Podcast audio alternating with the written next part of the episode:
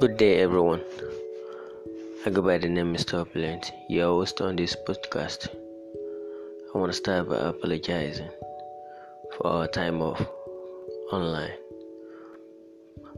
Um, and the situation in this country is the reason we go offline for a while. As a result of that, we'll be changing the course of this podcast.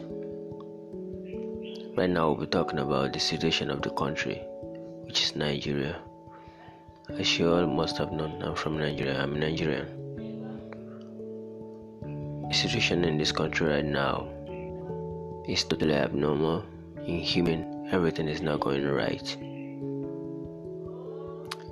Um, there is little. There are little ways for us to speak our mind right now in this country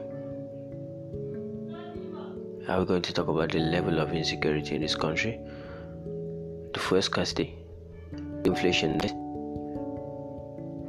have light, we have no water, we have no good road, no infrastructure. They don't care about the people. All they care about is the man.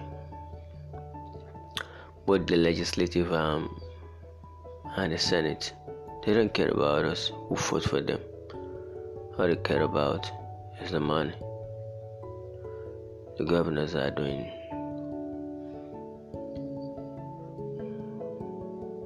they're doing I don't even know what to call it. They're doing as as if they are the demigod. They don't care about anybody else. What they care about is the family.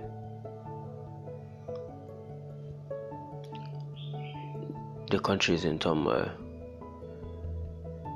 We are struggling every day to make lives better for every one of us. But the politicians in the country are making it so hard for us to live in. Now the election is coming up what? That's the only thing that matters to them right now. They don't care about anything else apart from the election right now. The country is bleeding. We need help. We need to open our eyes. We need someone to open our eyes for us. We need support. We need everything we can get. The country is bleeding. See you tomorrow on this podcast. Thank you. I appreciate you.